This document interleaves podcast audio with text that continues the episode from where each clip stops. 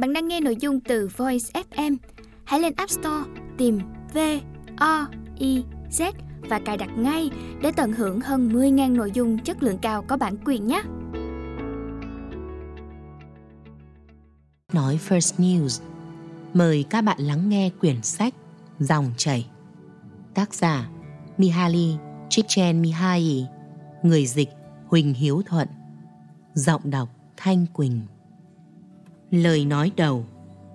Quyển sách này được viết dành cho độc giả phổ thông, nhằm tóm lược nhiều thập kỷ nghiên cứu về những khía cạnh tích cực trong trải nghiệm của con người. Niềm vui, sự sáng tạo và tiến trình hòa mình trọn vẹn vào cuộc sống mà tôi gọi là trạng thái dòng chảy. Bước đi này có đôi chút mạo hiểm, vì ngay khi bước ra khỏi những quy chuẩn đặc thù của văn xuôi học thuật. Người ta dễ trở nên cầu thả hoặc xa vào sự nhiệt tình thái quá đối với một chủ đề như thế này. Tuy vậy, những nội dung sau đây không hề là một quyển sách phổ thông, chỉ đưa ra các thủ thuật hay bí quyết của những người trong cuộc về cách có được hạnh phúc. Làm thế là không khả thi trong bất kỳ trường hợp nào khi mà một cuộc sống vui tươi, tốt đẹp là một tạo tác mang tính cá nhân, vốn không thể sao chép từ một công thức. Thay vào đó, quyển sách này nỗ lực trình bày những nguyên tắc chung, cùng với các ví dụ cụ thể về cách thức mà một số người đã sử dụng các nguyên tắc ấy để biến đổi những cuộc đời nhàm chán và vô nghĩa, trở thành cuộc sống tràn đầy niềm vui và sự thưởng thức sẽ chẳng có lời hứa hẹn nào về những lối đi tắt dễ dàng trong những trang sách này. Nhưng đối với những độc giả quan tâm đến những điều như vậy, sẽ vẫn có đủ thông tin cần thiết để giúp việc áp dụng lý thuyết vào thực hành trở nên khả thi. Để quyển sách này thẳng thắn và thân thiện với người đọc nhất có thể, tôi đã tránh dùng các chú thích, các tài liệu tham khảo và những công cụ khác mà các học giả thường sử dụng trong lối viết học thuật của họ. Tôi cố gắng trình bày kết quả của các nghiên cứu tâm lý học và các ý tưởng bắt nguồn từ sự diễn giải những nghiên cứu ấy. Theo cách mà bất kỳ độc giả có học vấn nào cũng có thể đánh giá và ứng dụng vào cuộc sống của riêng mình, bất kể nền tảng kiến thức chuyên môn của họ là gì. Tuy nhiên, đối với những độc giả có đủ sự tò mò để tìm đọc các nguồn tài liệu học thuật mà những kết luận của tôi dựa vào. Tôi đã bao gồm ở đây các ghi chú mở rộng, đặt ở cuối sách. Chúng không được gắn với các từ khóa tham chiếu cụ thể, mà gắn với số trang có chứa đoạn văn bản mà ở đó một vấn đề nhất định đã được bàn tới. Ví dụ như, hạnh phúc đã được đề cập tới ngay từ trang đầu tiên. Người đọc có hứng thú muốn biết các khẳng định của tôi dựa trên những tác phẩm hay tài liệu nào thì có thể dở sang phần chú thích bắt đầu từ trang 471 và bằng việc tìm kiếm trong phần tham chiếu sẽ tìm thấy một sự dẫn giải từ góc nhìn của Aristotle về hạnh phúc cũng như những nghiên cứu hiện đại về chủ đề này với các trích dẫn phù hợp. Các chú thích có thể được đọc như một phiên bản thứ hai, được nén lại hết mức và mang dáng dấp chuyên môn nhiều hơn so với văn bản gốc. Phần mở đầu của bất kỳ quyển sách nào cũng là nơi thích hợp để bày tỏ sự tri ân tới tất cả những người đã tác động đến sự hình thành và quá trình hoàn thiện của quyển sách. Trong trường hợp của quyển sách này, điều đó là bất khả vì danh sách những cái tên nếu kể ra đầy đủ sẽ gần như dài bằng chính nội dung quyển sách. Tuy nhiên, tôi nợ một số ít người lời tri ân đặc biệt. Những người mà tôi muốn nhân cơ hội này gửi lời cảm ơn đến họ. Trước hết là Isabella, người vợ và cũng là người bạn tri kỷ đã giúp cuộc sống của tôi trở nên phong phú suốt hơn 25 năm qua. Là người sở hữu góc nhìn biên tập đã giúp thành hình nên quyển sách này. Mark và Christopher, các con của chúng tôi, tôi học hỏi được từ chúng, có lẽ cũng nhiều như chúng học hỏi được từ tôi. Jacob Gatgels, người từng và sẽ là cố vấn cho tôi trong tương lai.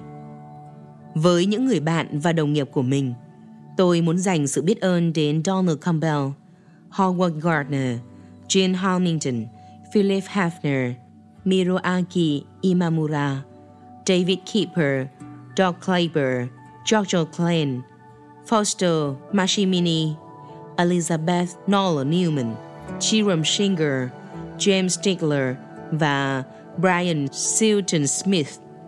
Tất cả họ, bằng cách này hay cách khác, đã hết sức hào phóng với sự giúp đỡ, nguồn cảm hứng hoặc sự khích lệ mà họ dành cho tôi. Các cựu sinh viên và cộng tác viên của tôi, Ronald Grave, Robert Kilby, Brad Larson, Jean Nakamura, Calvin Rathunder, Rick Robinson, Ikuya Sato, Sam Wallen và Maria Un đã có những đóng góp xuất sắc nhất cho việc nghiên cứu làm nền tảng cho các ý tưởng được triển khai trong những trang sách tiếp sau đây. John Brockman và Richard P. Court đã mang những kỹ năng chuyên nghiệp của họ để hỗ trợ cho dự án này từ đầu chí cuối. Cuối cùng nhưng không kém phần quan trọng là nguồn tài trợ hào phóng không thể thiếu được từ quỹ Spencer trong thập kỷ vừa qua để thu thập và phân tích dữ liệu nghiên cứu. Tôi đặc biệt biết ơn cựu chủ tịch H. Thomas James, chủ tịch đương nhiệm Lawrence A. Creeman và phó chủ tịch Marion Folder của quỹ.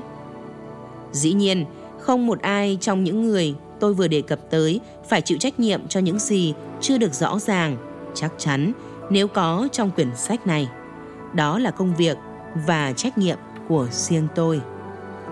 Chicago, tháng 3 năm 1990. Hết lời nói đầu.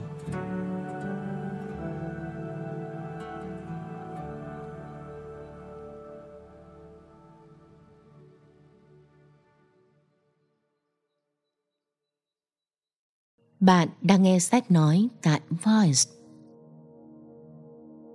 Thư viện sách nói First News. Chương 1. Hạnh phúc được xem xét lại. Dẫn nhập.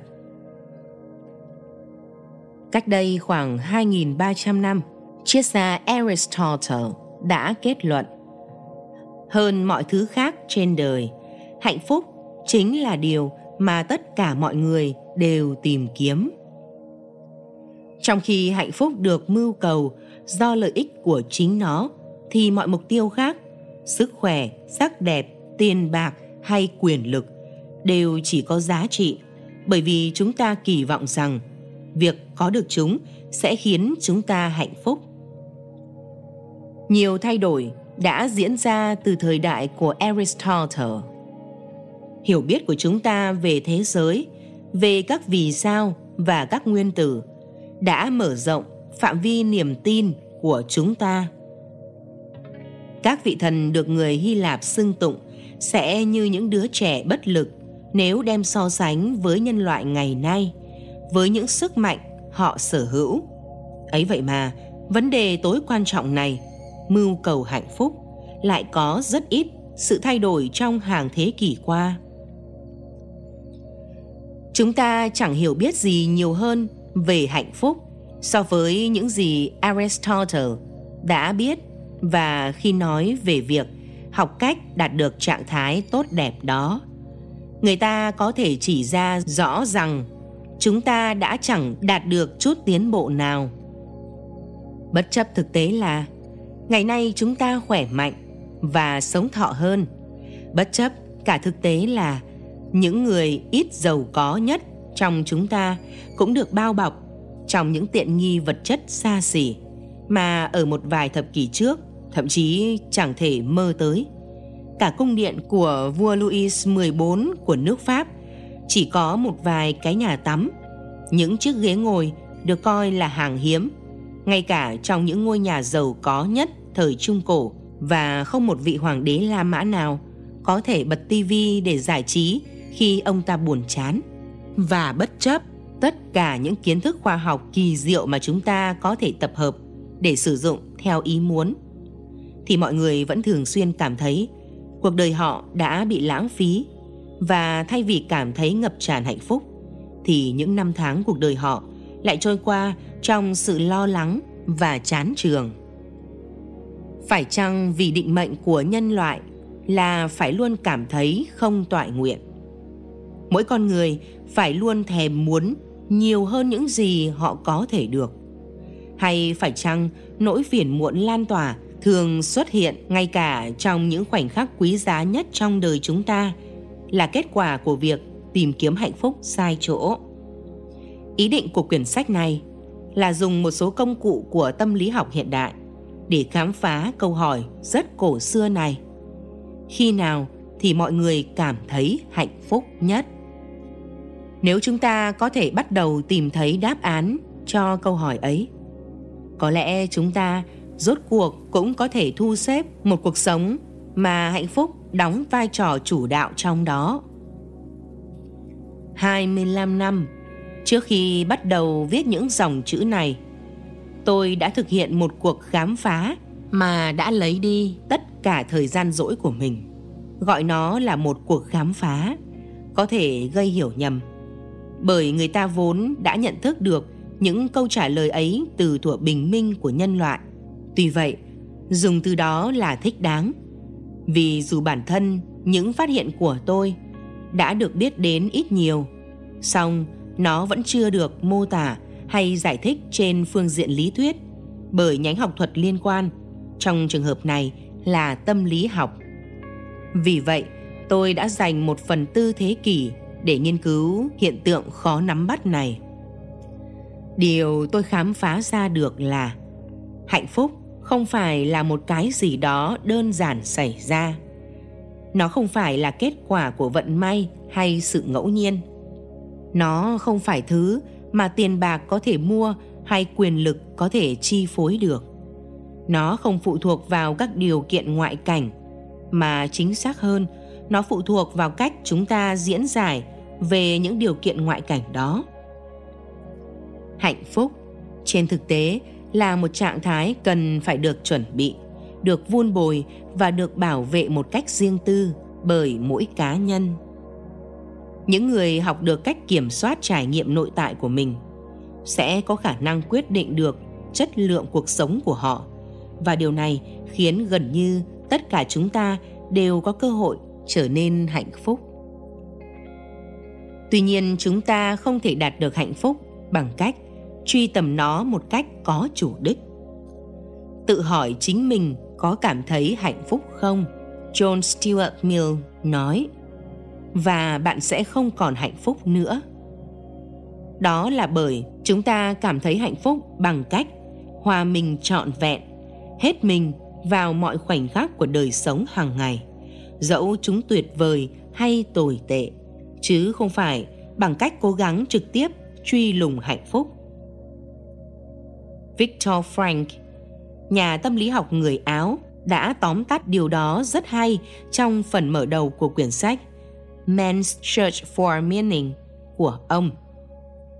Đừng nhắm đến thành công. Bạn càng nhắm đến nó và biến nó thành một mục tiêu, bạn càng bỏ lỡ nó. Bởi vì thành công cũng như hạnh phúc không thể tìm kiếm mà có. Nó phải được sản sinh ra như một tác dụng phụ không được dự tính trước từ sự phụng hiến cá nhân của một người cho một hành trình cao cả hơn chính bản thân người đó. Chú thích Victor Frank, sinh năm 1905, mất năm 1997. Nhà thần kinh học, bác sĩ tâm thần người Áo và là người sống sót sau nạn diệt chủng của Đức Quốc xã. Ông viết cuốn sách Man's Search for Meaning, được First News phát hành với nhan đề Đi tìm lẽ sống. Ghi lại những trải nghiệm khi làm tù nhân ở trại tập trung và hành trình khám phá ý nghĩa cuộc sống. Các ghi chú chân trang trong sách là của biên tập viên hoặc người dịch. Hết chú thích. Vậy làm thế nào chúng ta có thể đạt đến mục tiêu khó nắm bắt này, trong khi chẳng thể đi đến nó bằng một lộ trình trực tiếp nào? Các nghiên cứu của tôi trong một phần tư thế kỷ qua đã thuyết phục tôi rằng có tồn tại một con đường khác đó là một đường vòng quanh co, bắt đầu từ việc kiểm soát được các chất liệu chứa đựng bên trong ý thức của chúng ta nhận thức của chúng ta về cuộc sống của mình là kết quả của nhiều lực tác động, vốn định hình nên các trải nghiệm. Mỗi lực tác động đều ảnh hưởng đến việc chúng ta cảm thấy tốt lành hay tồi tệ về cuộc sống. Hầu hết các lực tác động này nằm ngoài tầm kiểm soát của chúng ta. Không có nhiều điều ta có thể làm để tác động lên ngoại hình, tính khí hay thể chất của mình chúng ta không thể quyết định được, ít nhất cho tới hiện nay, rằng mình sẽ cao đến mức nào hay thông minh ra sao. Chúng ta không thể lựa chọn bố mẹ, cũng như thời điểm chào đời, và cả bạn lẫn tôi đều không có quyền hạn để quyết định có xảy ra một cuộc chiến tranh giữa các quốc gia hay một cơn trầm cảm liệu có ập tới với mình hay không các thông tin được chứa trong gen di truyền của chúng ta.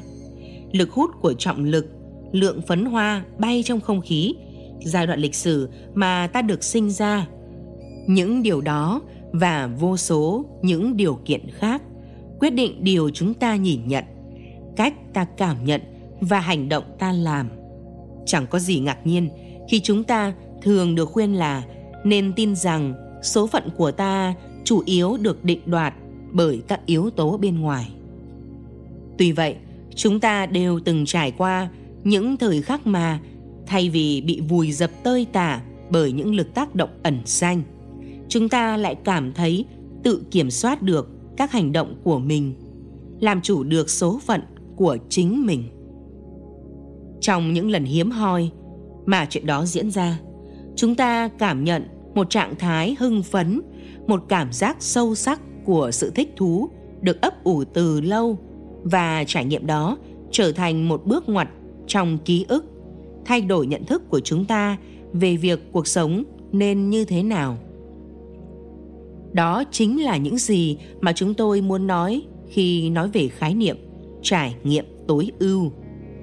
Đó chính là điều mà người thủy thủ đang bám sát hải trình của mình cảm nhận được khi gió quật mạnh từng cơn qua mái tóc. Khi chiếc thuyền anh đang điều khiển, lướt trên những con sóng như một cánh chim, cánh buồm, thân tàu, gió và thanh âm của biển ngân lên một nhịp điệu hài hòa rung động trong từng thớ thịt, mạch máu của anh. Đó chính là điều mà một họa sĩ cảm nhận được khi màu vẽ trên tấm vải bố bắt đầu tạo nên hiệu ứng cuốn hút mạnh mẽ lẫn nhau và một thứ mới mẻ một dạng thức sống động, bắt đầu hình thành trước sự ngạc nhiên ngây ngất của người tạo ra nó. Hoặc đó chính là cảm nhận mà một người cha có được khi đứa con lần đầu tiên đáp lại nụ cười của mình. Tuy nhiên, những sự kiện như thế không chỉ xảy ra khi các điều kiện ngoại cảnh thuận lợi, những người sống sót trong các trại tập trung của phát xít đức hay những người sinh tồn qua những nguy hiểm cận kề cái chết, thường nhớ lại rằng, giữa lòng thử thách của mình, họ đã trải nghiệm những khoảnh khắc khai ngộ phi thường phong phú trong sự hồi đáp với những sự kiện giản dị như nghe tiếng hót của một con chim trong rừng, hoàn thành một nhiệm vụ khó khăn hay chia sẻ một lát bánh mì với người bạn. Trái với những gì chúng ta thường tin tưởng những khoảnh khắc như thế, những khoảnh khắc đẹp đẽ, diệu kỳ nhất trong cuộc sống, không phải là những khoảng thời gian thụ động, dễ cảm nhận hay thư giãn. Dù vậy, những trải nghiệm ấy có thể rất thú vị.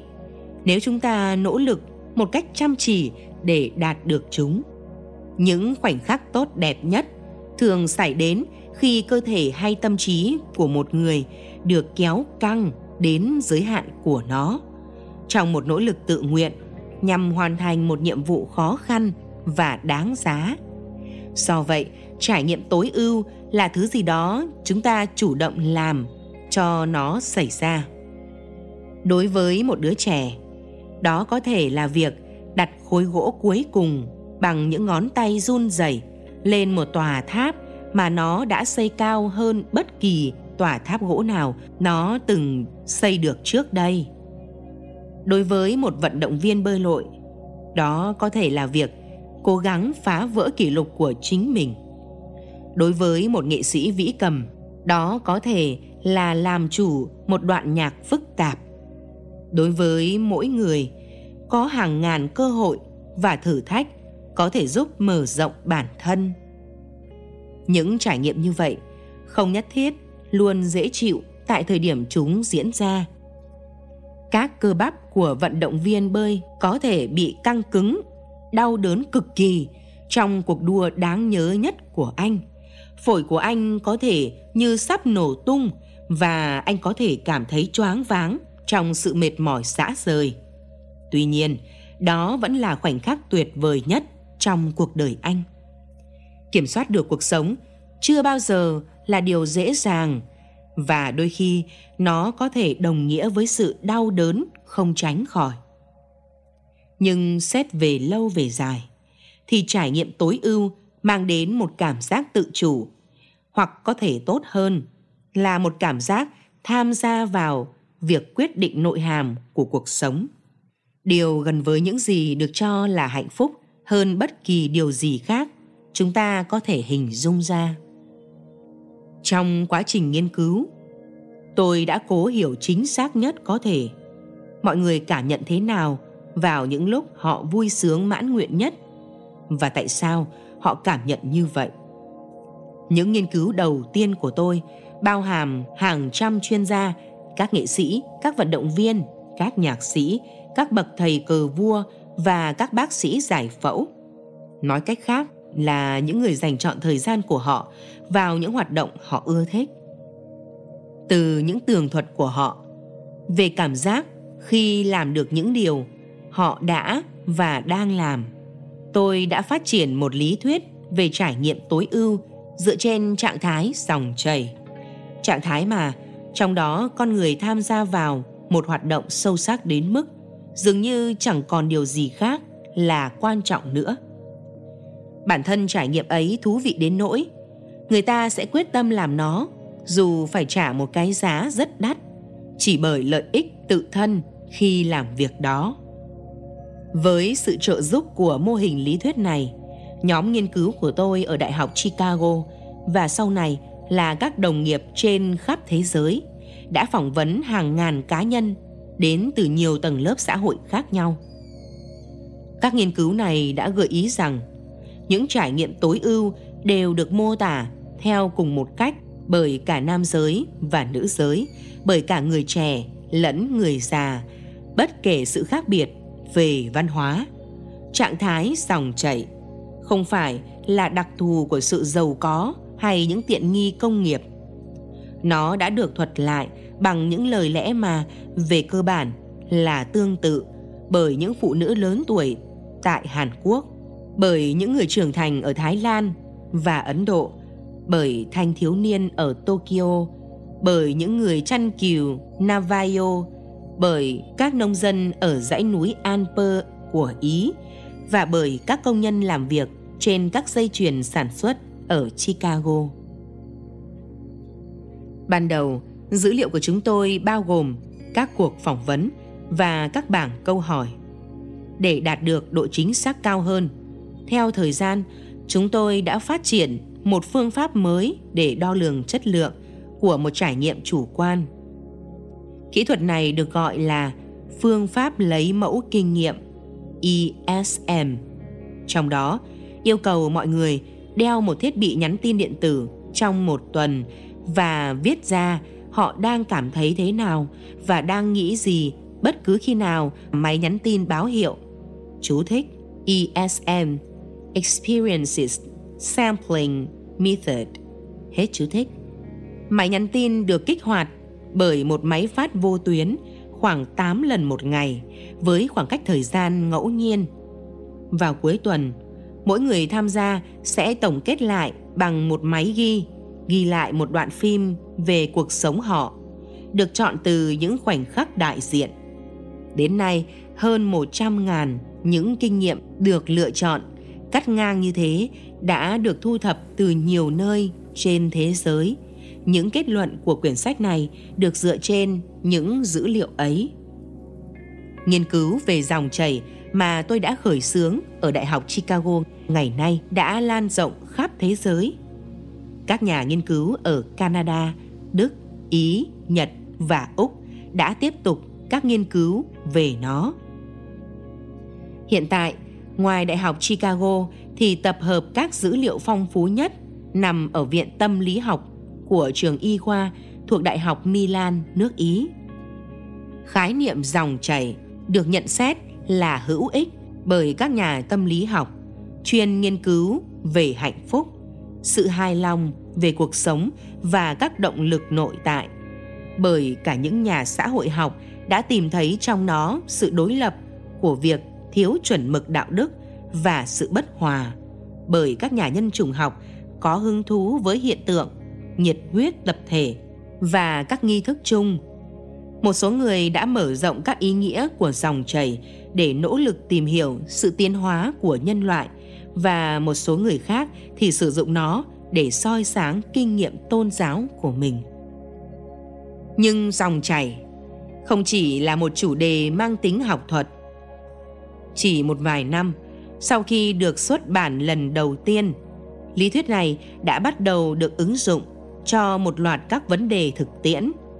Bất cứ khi nào mục tiêu là cải thiện chất lượng đời sống thì lý thuyết dòng chảy có thể vạch ra con đường đạt được mục tiêu ấy. Nó đã truyền cảm hứng cho việc tạo ra chương trình giảng dạy mang tính thực nghiệm, cho chương trình đào tạo các giám đốc điều hành kinh doanh, cho việc thiết kế các sản phẩm và dịch vụ giải trí. Dòng chảy đang được dùng để tạo ra ý tưởng và phương thức thực hành trong lĩnh vực tâm lý trị liệu lâm sàng, phục hồi cho các tội phạm vị thành niên, tổ chức các hoạt động trong nhà dưỡng lão, thiết kế các buổi triển lãm bảo tàng và trị liệu cơ năng dành cho người tàn tật. Tất cả những điều này đã xảy ra trong vòng một chục năm sau khi các bài viết đầu tiên về khái niệm dòng chảy xuất hiện trên các tạp chí học thuật và có những dấu hiệu cho thấy rằng tác động của lý thuyết này sẽ còn mạnh mẽ hơn trong những năm sắp tới. Tổng quan đã có nhiều bài báo và sách về lý thuyết dòng chảy được viết dành cho dân chuyên ngành. Nhưng đây là lần đầu tiên mà nghiên cứu về trải nghiệm tối ưu được trình bày cho độc giả phổ thông và những ý nghĩa của nó đối với đời sống con người được mang ra thảo luận. Tuy vậy, những gì được viết tiếp sau đây sẽ không phải là một quyển cẩm nang hướng dẫn theo kiểu làm thế nào để... Thật vậy, có hàng ngàn quyển sách kiểu đó đang được in hoặc tồn động trên kệ các hiệu sách, giảng giải làm thế nào để trở nên giàu có, nhiều quyền lực, được yêu hay có vóc dáng mảnh mai. Giống như những quyển sách dạy nấu ăn, họ nói cho bạn biết làm thế nào để đạt được một mục tiêu cụ thể, có giới hạn nhất định mà ít người thực hiện theo đuổi đến cùng.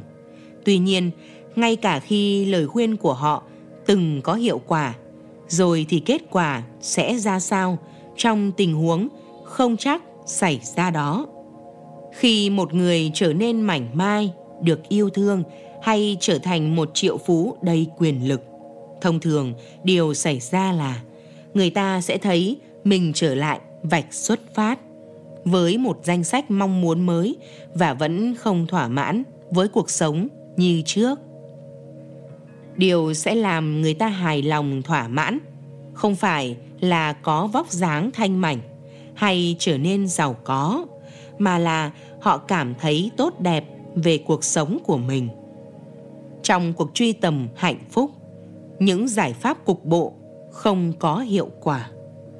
Dù với ý định tốt đến đâu thì những cuốn sách sẽ không thể đưa ra công thức làm thế nào để cảm thấy hạnh phúc, bởi vì trải nghiệm tối ưu phụ thuộc vào khả năng kiểm soát những gì đang xảy ra trong sự tỉnh thức qua từng khoảnh khắc mỗi người phải đạt được nó trên cơ sở của những nỗ lực và sự sáng tạo của riêng mình.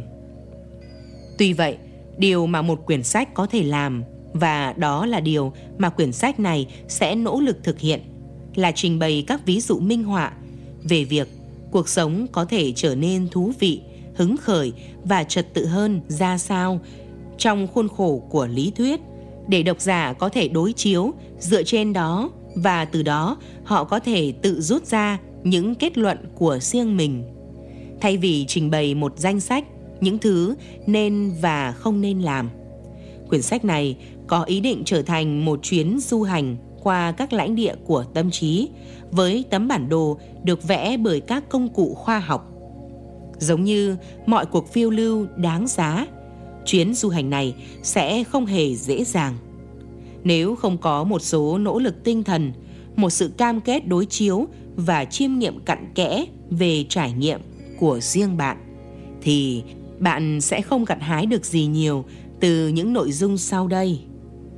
Cuốn sách này sẽ khảo sát quá trình đạt được hạnh phúc thông qua sự kiểm soát đời sống nội tại của một người.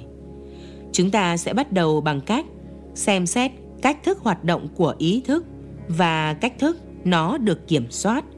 Chương 2.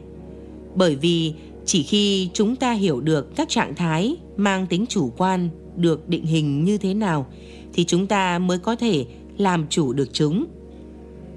Tất cả những gì chúng ta trải nghiệm, niềm vui hay sự đau đớn, sự hứng thú hay nhàm chán đều được thể hiện trong tâm trí dưới dạng thông tin.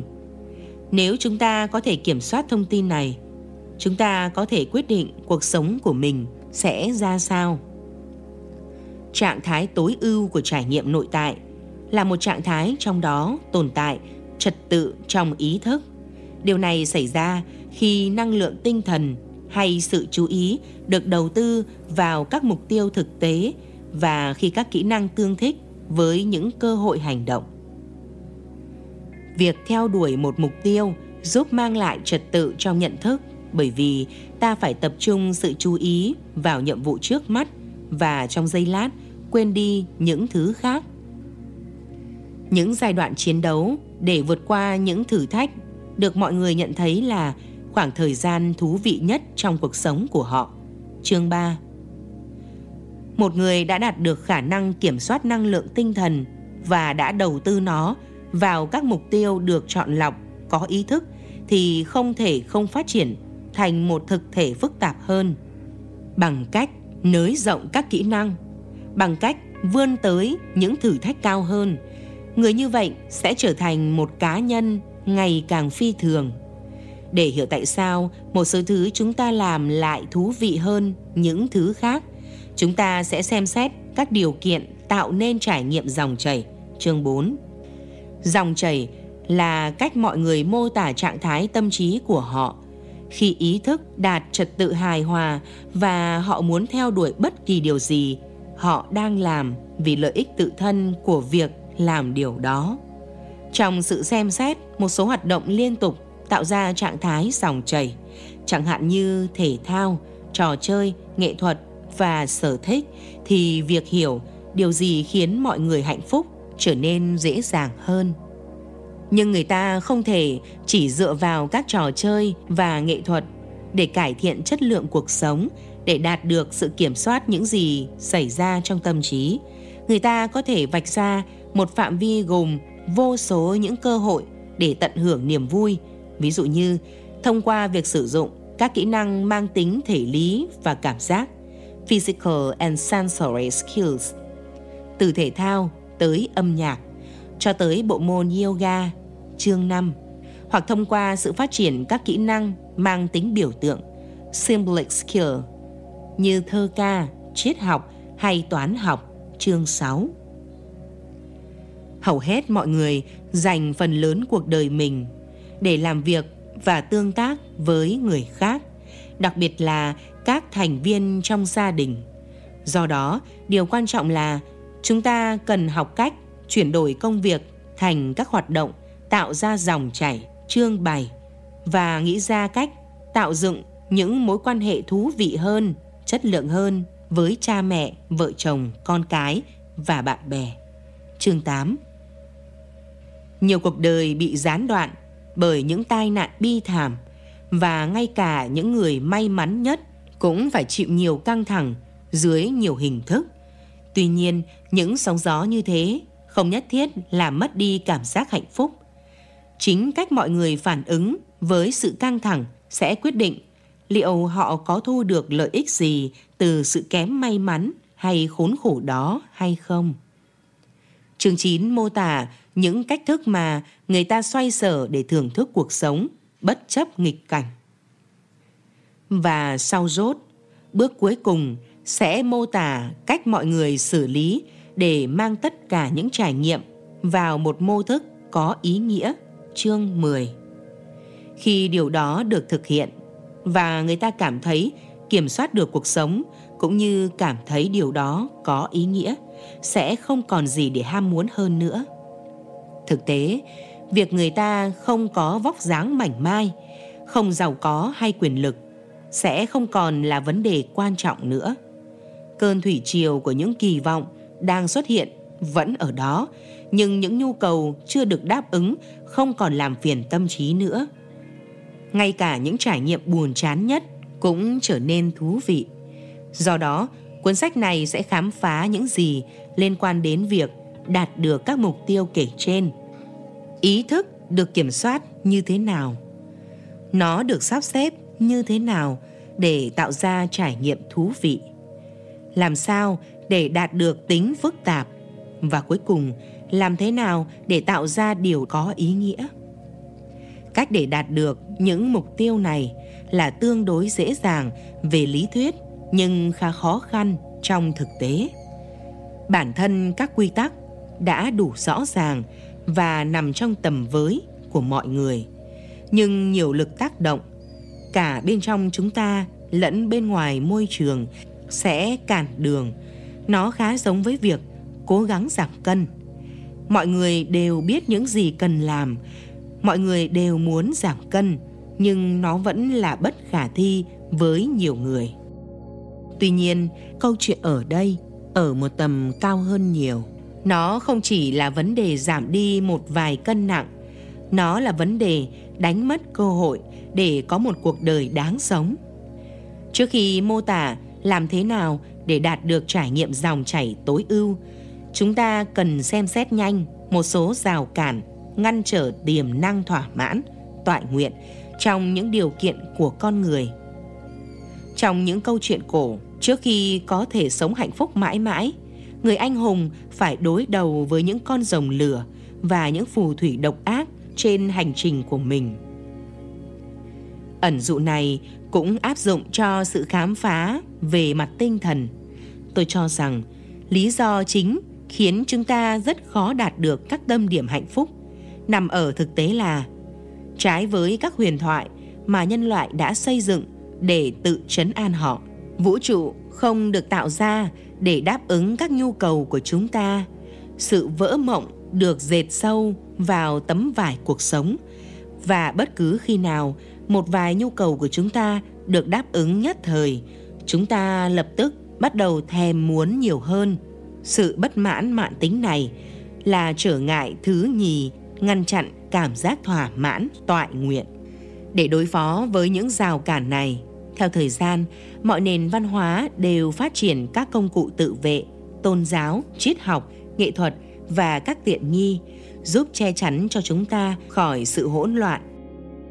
Chúng giúp chúng ta tin rằng mình đang kiểm soát những gì đang xảy ra và cho chúng ta những lý do để hài lòng với số phận của mình.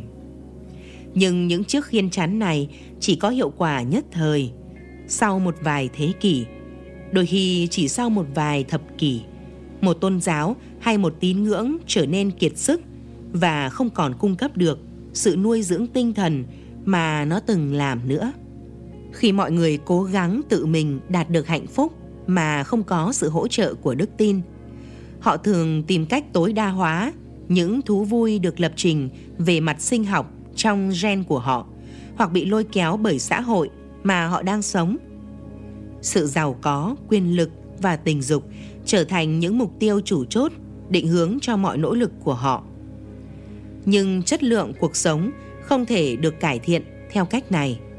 Chỉ có sự kiểm soát trực tiếp trải nghiệm khả năng chuyển hóa mọi thứ chúng ta làm thành niềm vui trong mọi lúc mới có thể vượt qua được những rào cản để đạt tới sự viên mãn. Nguồn gốc của sự bất mãn Nguyên do hàng đầu khiến hạnh phúc là điều khó đạt được, chính là vũ trụ vốn không được thiết kế với sự nhàn hạ trong tâm trí nhân loại. Vũ trụ gần như rộng lớn đến vô cùng và phần lớn là trống rỗng và lạnh lẽo.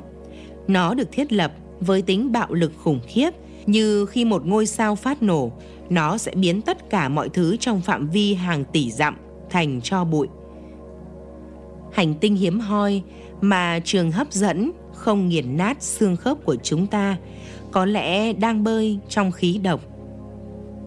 Ngay cả trái đất, nơi có thể được xem là thanh bình và đẹp như tranh vẽ, cũng không phải là đương nhiên dành sẵn cho chúng ta.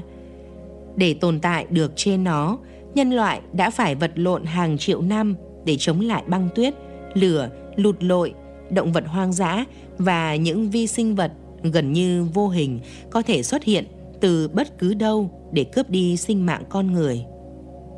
Dường như cứ mỗi lần chúng ta tránh được một mối hiểm nguy rình rập thì một mối đe dọa mới, tinh vi hơn lại xuất hiện ở phía trước. Chẳng bao lâu sau khi chúng ta sáng chế ra một loại chất mới thì các sản phẩm phụ của nó đã bắt đầu làm nhiễm độc môi trường. Trong suốt lịch sử, vũ khí được thiết kế để đảm bảo an ninh, rốt cuộc trở ngược đe dọa phá hủy chính những người tạo ra chúng. Khi một số căn bệnh được chế ngự, những căn bệnh mới hiểm nghèo hơn xuất hiện và nếu trong một giai đoạn mà tỷ lệ tử vong giảm xuống thì tình trạng quá tải dân số bắt đầu ám ảnh chúng ta. Tứ kỵ sĩ Khải Huyền chẳng bao giờ ở xa chúng ta cả. Trái đất có thể là ngôi nhà duy nhất của chúng ta, nhưng nó là một ngôi nhà đầy những cái bẫy chết chóc đang trực chờ sập lại bất cứ lúc nào. Chú thích Tứ kỵ sĩ Khải Huyền xuất hiện trong sách Khải Huyền, còn gọi là sách Khải Huyền của Thánh trôn. Cuốn sách cuối cùng trong Kinh Thánh Tân Ước, tứ kỵ sĩ bao gồm người cưỡi ngựa trắng, đại diện cho sự trinh phạt, người cưỡi ngựa đỏ, đại diện cho chiến tranh, người cưỡi ngựa đen, đại diện cho nạn đói, người cưỡi ngựa xám, đại diện cho cái chết. Hết chú thích. Vũ trụ không xuất hiện và được xếp đặt ngẫu nhiên trong một hàm toán học trừu tượng. Những chuyển động của các ngôi sao, những chuyển đổi năng lượng xảy ra có thể được tiên đoán và được giải thích đủ rõ ràng, nhưng các diễn trình tự nhiên không màng đến các mong muốn của con người.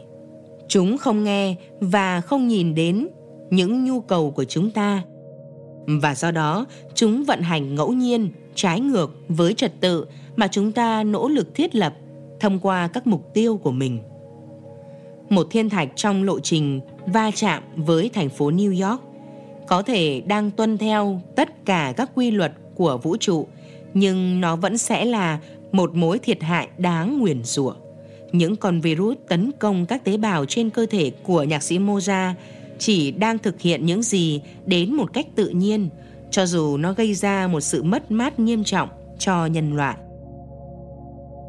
Vũ trụ không có ý thủ địch, song nó cũng không thân thiện, theo lời của G.H. Holmes. Nó đơn giản là không quan tâm. Chú thích John Henry Holmes, sinh năm 1857, mất năm 1935, kỹ sư về điện. Ông được coi là người phát minh ra kỹ thuật được áp dụng cho công tác điện hiện đại. Hết chú thích. Hỗn loạn là một trong những khái niệm lâu đời nhất trong thần thoại và tôn giáo. Nó khá xa lạ với lĩnh vực khoa học vật lý và sinh học vì dựa theo các nguyên tắc của những phạm trù đó, các sự kiện trong vũ trụ là hoàn toàn hợp lý. Ví dụ, lý thuyết hỗn loạn trong các ngành khoa học đều cố gắng mô tả một cách có quy tắc những gì xảy ra dường như hoàn toàn ngẫu nhiên. Nhưng sự hỗn loạn có một ý nghĩa khác biệt trong tâm lý học và trong các lĩnh vực khoa học về con người khác. Bởi vì nếu mục tiêu và ham muốn của con người được lấy làm điểm khởi đầu thì sẽ tồn tại sự hỗn loạn không thể hóa giải được trong vũ trụ. Không có nhiều điều mà chúng ta với tư cách cá nhân có thể làm được để thay đổi cách vũ trụ vận hành. Trong suốt cuộc đời mình, chúng ta gây được rất ít ảnh hưởng lên những lực tác động vốn cản trở hạnh phúc của mình. Điều quan trọng là nỗ lực hết sức có thể để ngăn chặn chiến tranh hạt nhân, bãi bỏ bất công xã hội, loại trừ nạn đói và bệnh tật. Song sẽ là khôn ngoan khi chúng ta không mong đợi rằng những nỗ lực thay đổi các điều kiện bên ngoài sẽ ngay lập tức cải thiện chất lượng cuộc sống của mình. Như G.S. Mill đã viết, chẳng có sự cải thiện vĩ đại nào cho cuộc sống nhân loại là khả dĩ cho tới khi có một sự thay đổi vĩ đại trong sự cấu thành cơ bản phương thức suy nghĩ của họ. Chú thích John Stuart Mill sinh năm 1806, mất năm 1873, là một triết gia và nhà kinh tế chính trị học người Anh. Ông ủng hộ thuyết công lợi, chủ nghĩa vị lợi và nổi tiếng với tác phẩm triết học bàn về tự do, On Liberty. Hết chú thích.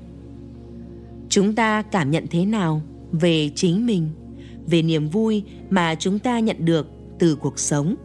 Rốt cuộc lại phụ thuộc trực tiếp vào cách tâm trí lọc lựa và diễn giải những trải nghiệm hàng ngày.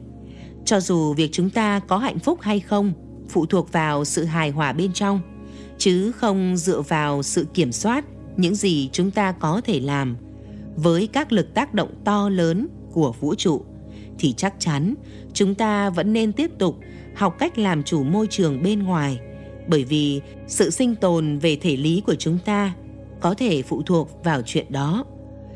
Nhưng sự làm chủ như thế sẽ không góp thêm chút nào vào cảm giác tốt đẹp mà ta cảm nhận với tư cách cá nhân hay làm giảm sự hỗn loạn của thế giới khi chúng ta trải nghiệm nó. Để làm được chuyện đó chúng ta phải học cách đạt được sự tự chủ về ý thức. Mỗi chúng ta đều có một bức tranh, dù mơ hồ về những gì mình muốn hoàn thành trước khi chết. Mức độ tiếp cận tới mục tiêu này sẽ trở thành thước đo cho chất lượng cuộc sống của chúng ta. Nếu nó vẫn còn xa hơn tầm với, chúng ta trở nên oán giận hoặc từ bỏ. Nếu đạt được ít nhất một phần, chúng ta trải nghiệm một cảm giác hạnh phúc và hài lòng. Đối với phần đông nhân loại trên trái đất này các mục tiêu cuộc sống của họ rất đơn giản sinh tồn giúp con cái sinh tồn và nếu có thể đạt được những mục tiêu đó trong sự thoải mái và giữ được phẩm giá. Trong các khu ổ chuột lan rộng quanh các thành phố Nam Mỹ, ở các vùng hạn hán ở châu Phi, giữa hàng triệu người Á Châu phải giải quyết cơn đói ngày qua ngày. Chẳng có điều gì khác đáng mong mỏi hơn. Nhưng ngay sau khi những vấn đề sinh tồn cơ bản đã được giải quyết, việc đơn thuần có đủ thực phẩm và một nơi trú ẩn thoải mái không còn đủ khiến người ta hài lòng nữa. Những nhu cầu mới được hình thành, những ham muốn mới nảy sinh. Với sự giàu có và quyền lực trở thành những kỳ vọng không ngừng leo thang và khi mức độ giàu có và tiện nghi tiếp tục tăng lên thì cảm giác hạnh phúc mà chúng ta hy vọng đạt được tiếp tục lùi xa. Khi Cyrus đại đế có 10.000 đầu bếp chuẩn bị các món ăn mới trên bàn ăn của ông ta, thì phần còn lại của đất nước Ba Tư hầu như không đủ ăn.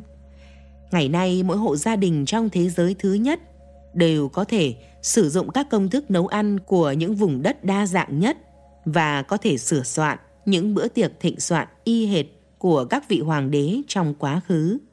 Nhưng điều này có khiến chúng ta hài lòng hơn không? Nghịch lý của sự gia tăng kỳ vọng này đưa ra giả thiết rằng việc cải thiện chất lượng cuộc sống có thể là một nhiệm vụ bất khả thi. Thực tế, chẳng có vấn đề cố hữu nào trong khát khao làm leo thang những mục tiêu của chúng ta, chừng nào chúng ta còn biết thưởng thức những tranh đấu trên đường đi. Vấn đề nảy sinh khi người ta bị gán chặt với những gì họ muốn đạt được mà không còn cảm nhận được niềm vui từ hiện tại.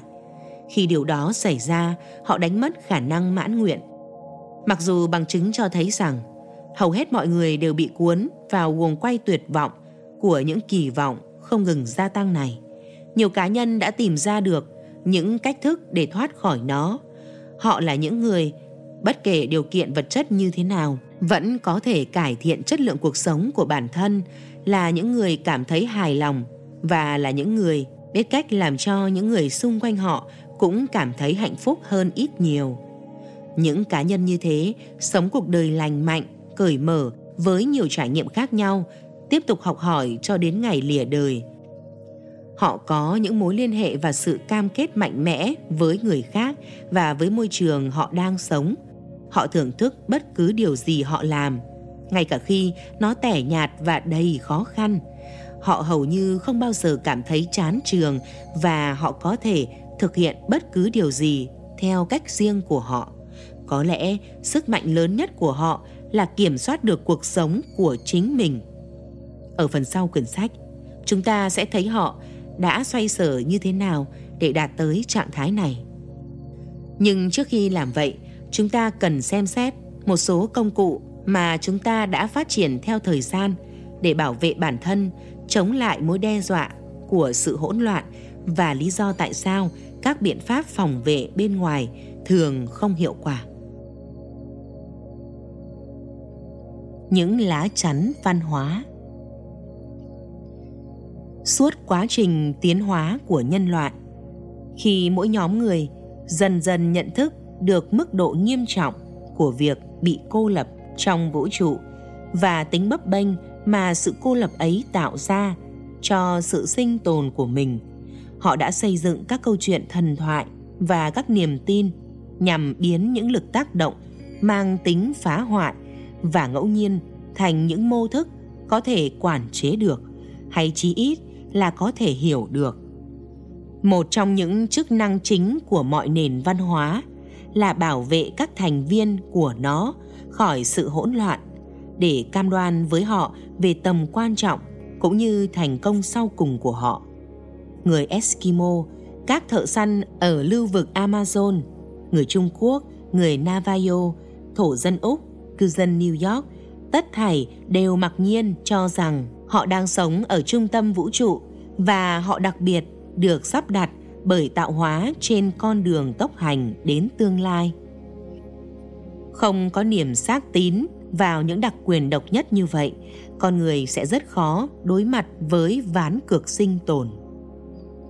Đây là điều nên xảy ra, nhưng cũng có những lúc cái cảm giác rằng người ta đã tìm thấy sự an toàn giữa lòng một vũ trụ thân thiện lại trở thành một điều nguy hiểm. Một niềm tin không thực tế trong các lá chắn, trong các thần thoại văn hóa có thể dẫn đến sự vỡ mộng nghiêm trọng tương ứng khi chúng thất bại. Điều này có xu hướng xảy ra bất cứ khi nào một nền văn hóa trải qua một giai đoạn may mắn không ngừng và trong một khoảng thời gian dường như họ thực sự đã tìm thấy cách thức kiểm soát các lực của tự nhiên. Khi đó, việc một nhóm người tin rằng họ là những người được chọn, những người không cần phải lo sợ bất kỳ trở ngại dù to lớn nào nữa Âu cũng là điều hợp lý. Người La Mã đạt đến thời khắc đó sau nhiều thế kỷ cai trị địa Trung Hải. Người Trung Quốc tự tin về sự ưu việt bất biến của họ trước cuộc chinh phạt của người Mông Cổ và người Aztec cũng vững lòng như thế trước khi có sự xuất hiện của người Tây Ban Nha. Sự ngạo mạn hay tự phụ thái quá mang tính văn hóa về những gì chúng ta được hưởng từ một vũ trụ vốn chẳng nhạy cảm gì với các nhu cầu của con người này thường dẫn đến rắc rối cảm giác an toàn không có gì là đảm bảo ấy, sớm muộn cũng dẫn đến một sự thức tỉnh thô bạo khi mọi người bắt đầu tin rằng sự tiến bộ là điều hiển nhiên phải đến và cuộc sống vốn dễ dàng. Họ có thể nhanh chóng đánh mất lòng can đảm và cả lòng quyết tâm đối mặt với những dấu hiệu đầu tiên của nghịch cảnh. Khi nhận ra rằng điều họ tin tưởng không hoàn toàn đúng, họ từ bỏ đức tin vào mọi thứ khác mà họ từng biết. Bị tước đoạt sự hậu ủng thường lệ mà các giá trị văn hóa đã trao cho họ. Họ vùng vẫy trong vũng lầy của sự lo lắng và thờ ơ. Ngày nay, những biểu hiện của sự vỡ mộng như thế không khó để quan sát thấy xung quanh chúng ta. Những biểu hiện rõ ràng nhất liên quan đến thái độ hở hững đang lan rộng, ảnh hưởng đến rất nhiều cuộc đời. Những cá nhân thật sự hạnh phúc, rất ít ỏi và lẻ tẻ. Có bao nhiêu người bạn quen biết thực sự thưởng thức những điều họ đang làm? Có bao nhiêu người cảm thấy hài lòng vừa phải với số phận của họ? Bao nhiêu người không hối tiếc khi nhìn về quá khứ và nhìn về tương lai với niềm tin chân thành. Nếu Diogenes, với chiếc đèn lồng của ông cách đây 23 thế kỷ, đã gặp khó khăn trong việc tìm kiếm một con người trung thực, thì ngày nay ông có lẽ sẽ có một giai đoạn phiền phức hơn nhiều để tìm ra một con người hạnh phúc. Chú thích Diogenes, nhà triết học Hy Lạp còn được biết đến là Diogenes thành Sinope, là người sáng lập ra trường phái triết học hoài nghi. Hết chú thích. Sự bất ổn chung này không trực tiếp đến từ những nguyên nhân bên ngoài. Không giống nhiều quốc gia khác trong thế giới đương đại, nước Mỹ không thể đổi lỗi các vấn đề của mình cho môi trường khắc nghiệt, cho sự nghèo khổ trên diện rộng hay cho sự đàn áp của quân đội nước ngoài chiếm đóng. Gốc rễ của sự bất mãn đến từ bên trong. Và mỗi người phải đích thân tự gỡ rối cho mình bằng sức mạnh của chính mình. Những lá chắn đã từng hoạt động trong quá khứ trật tự tôn giáo lòng ái quốc truyền thống dân tộc và các thói quen được thấm nhiễm bởi các tầng lớp xã hội. Không còn hiệu quả nữa trong việc ngăn chặn sự gia tăng số người cảm thấy bị ném vào những cơn gió khắc nghiệt của sự hỗn loạn. Việc thiếu sự trật tự bên trong tự thể hiện mình trong điều kiện chủ quan, mà một số gợi lên sự lo âu, mang tính bản thể hoặc cảm giác sợ hãi sự tồn tại. Về cơ bản đó là nỗi sợ hãi việc tồn tại một cảm giác rằng cuộc sống không có ý nghĩa gì và sự tồn tại là điều gì đó không xứng đáng diễn ra dường như không điều gì là có nghĩa lý. Trong một vài thế hệ gần đây, bóng ma của chiến tranh hạt nhân đã mang đến thêm một mối đe dọa chưa từng có đối với những niềm hy vọng của nhân loại. Dường như không còn bất kỳ điểm tựa nào cho những đấu tranh lịch sử của loài người. Chúng ta chỉ là những đốm sáng nhỏ nhoi bị quên lãng và trôi nổi trong khoảng không vô tận. Với mỗi một năm trôi qua, sự hỗn loạn của vũ trụ vật lý trở nên phóng đại hơn trong tâm trí của số đông. Khi mọi người từng bước đi qua cuộc sống, đi từ niềm hy vọng thơ ngây của tuổi trẻ đến sự nghiêm túc của tuổi trưởng thành, họ sớm muộn cũng phải đối mặt với một câu hỏi ngày càng dày dà. Đây là tất cả sao?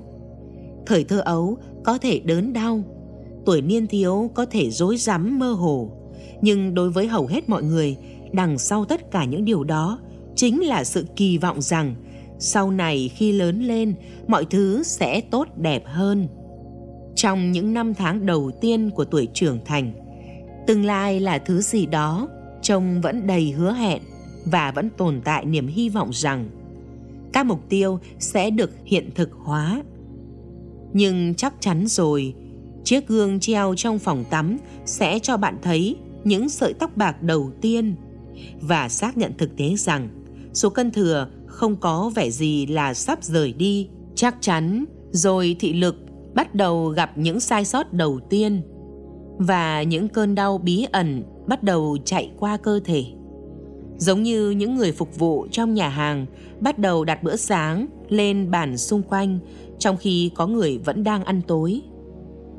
Những báo hiệu chết chóc đó truyền đi thông điệp một cách rõ ràng. Thời gian của bạn đã hết, đã đến lúc phải đi rồi.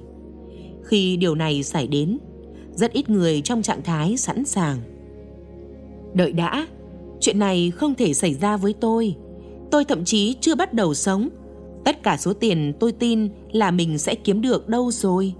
Tất cả những khoảng thời gian tốt đẹp, tôi tin là mình sẽ có đâu rồi. Cảm giác bị dắt mũi, bị lừa gạt là hệ quả dễ hiểu từ nhận thức kể trên. Ngay từ những năm đầu đời, chúng ta đã được tạo điều kiện để tin rằng một số phận tốt đẹp sẽ dành cho mình xét cho cùng, mọi người dường như đều nhất trí rằng chúng ta đã may mắn vô cùng khi được sống ở đất nước giàu có nhất từng tồn tại. Trong giai đoạn khoa học tiên tiến nhất của lịch sử loài người, được vây quanh bởi những công nghệ hiệu quả nhất, được bảo vệ bởi nền hiến pháp khôn ngoan nhất. Do đó, hoàn toàn hợp lý khi mong đợi rằng chúng ta sẽ có một cuộc sống sung túc hơn, ý nghĩa hơn bất cứ thành viên nào trước đó của nhân loại nếu tổ tiên của chúng ta sống trong thời quá khứ thô sơ kia, vẫn có thể cảm thấy hài lòng, thỏa mãn, thì tưởng tượng xem, chúng ta có thể thấy hạnh phúc đến thế nào. Các nhà khoa học nói với chúng ta như vậy. Điều đó đã được giao giảng từ các bục giảng nhà thờ và đã được xác nhận bởi hàng ngàn quảng cáo truyền hình chúc tụng cho cuộc sống tốt đẹp. Tuy nhiên, bất chấp tất cả những sự đảm bảo này sớm muộn gì chúng ta cũng thức dậy một mình. Cảm giác rằng không có cách nào để thế giới giàu có, khoa học và khôn khéo này có thể mang đến cho chúng ta niềm hạnh phúc. Khi sự nhận thức này dần dần bắt đầu xuất hiện, những người khác nhau phản ứng với nó theo những cách khác nhau. Một số cố gắng phớt lờ nó và đổi mới những nỗ lực của họ để đạt nhiều hơn những thứ được cho là sẽ giúp cuộc sống tốt đẹp hơn. Một chiếc xe đắt tiền hơn, một ngôi nhà lớn hơn, nhiều quyền lực hơn trong công việc, và một lối sống hào nhoáng hơn. Họ đổi mới những nỗ lực của họ, xác nhận bản thân vẫn đạt được sự thỏa mãn cho đến khi lảng tránh được nhận thức ấy. Đôi khi giải pháp này có hiệu quả, đơn giản chỉ vì khi người ta bị kéo vào một cuộc cạnh tranh, thì họ không còn thời gian để nhận ra rằng mục tiêu đã chẳng hề đạt đến gần hơn. Nhưng nếu một người không dành thời gian để suy ngẫm, sự vỡ mộng sẽ trở lại. Sau mỗi thành công, càng lúc càng trở nên rõ ràng hơn rằng tiền bạc, quyền lực, địa vị và tài sản, tự chúng không tất yếu làm gia tăng chất lượng cuộc sống một mảy may nào những người khác quyết định tấn công trực diện vào các triệu chứng đang đe dọa. Nếu vấn đề là cơ thể bắt đầu rung hồi chuông cảnh báo đầu tiên, họ sẽ tiến hành chế độ ăn kiêng, tham gia câu lạc bộ sức khỏe, tập thể dục nhịp điệu hoặc đi phẫu thuật thẩm mỹ. Nếu vấn đề của họ là không nhận được sự chú ý từ người khác, họ sẽ tìm đọc những đầu sách về cách có được quyền lực hay làm thế nào để kết bạn hoặc họ ghi danh vào các khóa đào tạo về sự quyết đoán và tham dự các buổi ăn trưa với mục đích kết giao. Tuy nhiên, sau một thời gian, rõ ràng là các giải pháp cục bộ này cũng không hiệu quả. Bất kể chúng ta dành bao nhiêu năng lượng để tự chăm sóc bản thân, cơ thể vẫn dần dần kiệt quệ. Nếu học cách để trở nên quyết đoán hơn, chúng ta có thể vô tình xa lánh bạn bè của mình và nếu chúng ta dành quá nhiều thời gian để nuôi dưỡng những mối quan hệ bạn bè mới, chúng ta có thể tổn hại mối quan hệ với người phối ngẫu và gia đình mình. Có quá nhiều con đê sắp vỡ và có quá ít thời gian để trông nom tất cả chúng. Bị khuất phục bởi sự vô ích của việc cố gắng theo kịp mọi ham muốn vốn không thể đáp ứng nổi một số người sẽ đầu hàng và rút lui một cách lịch thiệp vào sự lãng quên tương xứng. Làm theo lời khuyên của candy, họ sẽ từ bỏ thế giới rộng lớn và chú tâm vun trồng những mảnh vườn nhỏ của riêng mình. Chú thích. Candy, nhân vật trong tác phẩm candy chàng ngây thơ của nhà văn voltaire. Hết chú thích. Họ có thể học đòi những hình thức thoát ly thực tế đúng mốt như phát triển một sở thích vô hại hay tích lũy một bộ sưu tập các bức tranh trừu tượng hay các bức tượng bằng sứ nhỏ hoặc họ có thể đánh mất chính mình trong rượu chè hay trong thế giới, hay trong thế giới đầy mộng ảo của ma túy. Trong khi những thú vui kỳ lạ và những thú tiêu khiển đắt tiền làm sao nhãn tâm trí nhất thời khỏi câu hỏi căn bản, đây là tất cả sao thì rất ít người thừa nhận rằng họ từng tìm được câu trả lời theo cách thức đó.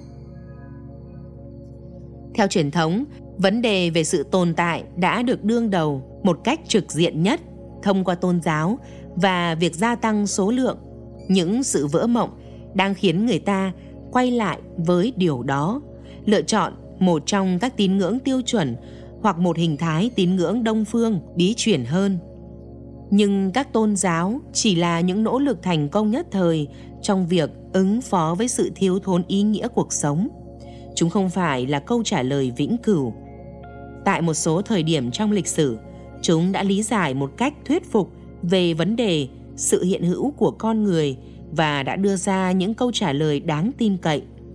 Từ thế kỷ 4 đến thế kỷ 8 trong kỷ nguyên của chúng ta, Kitô giáo đã lan rộng khắp châu Âu, Hồi giáo đã nảy sinh tại Trung Đông và Phật giáo đã chinh phục châu Á. Hàng trăm năm qua, những tôn giáo này đã cung cấp những mục tiêu hết sức thuyết phục để mọi người dành cả cuộc đời mình theo đuổi. Thế nhưng ngày nay sẽ khó khăn hơn để chấp nhận những thế giới quan của các tôn giáo này là tối hậu. Hình thức mà các tôn giáo trình bày các chân lý của họ, các thần thoại, những sự mặc khải, các thánh thư không còn đủ sức củng cố các niềm tin tôn giáo trong một kỷ nguyên của lý tính khoa học nữa. Mặc dù bản chất của các chân lý có thể vẫn không có gì thay đổi. Một tôn giáo quan trọng mới có thể sẽ ra đời lần nữa vào một ngày nào đó. Trong lúc đó, những ai tìm kiếm sự an ủi trong các nhà thờ hiện nay thường phải đánh đổi cho sự yên tâm của họ bằng một thỏa thuận ngầm là bỏ qua rất nhiều những hiểu biết về cách thức mà thế giới này thật sự vận hành. Bằng chứng cho thấy rằng không có giải pháp nào trong số này còn hiệu quả nữa là không thể chối cãi. Trong thời hoàng kim của sự hào nhoáng mang tính vật chất này, xã hội của chúng ta đang trải qua một loạt các chứng bệnh lạ lùng. Lợi nhuận thu được từ sự phụ thuộc vào các chất cấm lan rộng đang làm giàu cho những kẻ giết người và bọn khủng bố. Dường như trong tương lai gần, chúng ta có khả năng bị cai trị bởi những đầu sỏ chính trị từng là kẻ buôn ma túy, những kẻ đang nhanh chóng đạt được sự giàu có và quyền lực bằng phí tổn là những công dân tuân thủ pháp luật và trong đời sống tình dục bằng cách cởi bỏ những xiềng xích được coi là đạo đức giả chúng ta đã phóng thích những con virus hủy hoại lẫn nhau các xu hướng thường phiền nhiễu đến nỗi, chúng ta có khuynh hướng trở nên mệt mỏi và lảng tránh bất cứ khi nào nghe được các số liệu thống kê mới nhất. Nhưng dùng chiến lược đà điểu nhằm trốn tránh tin xấu là cực kỳ không hiệu quả.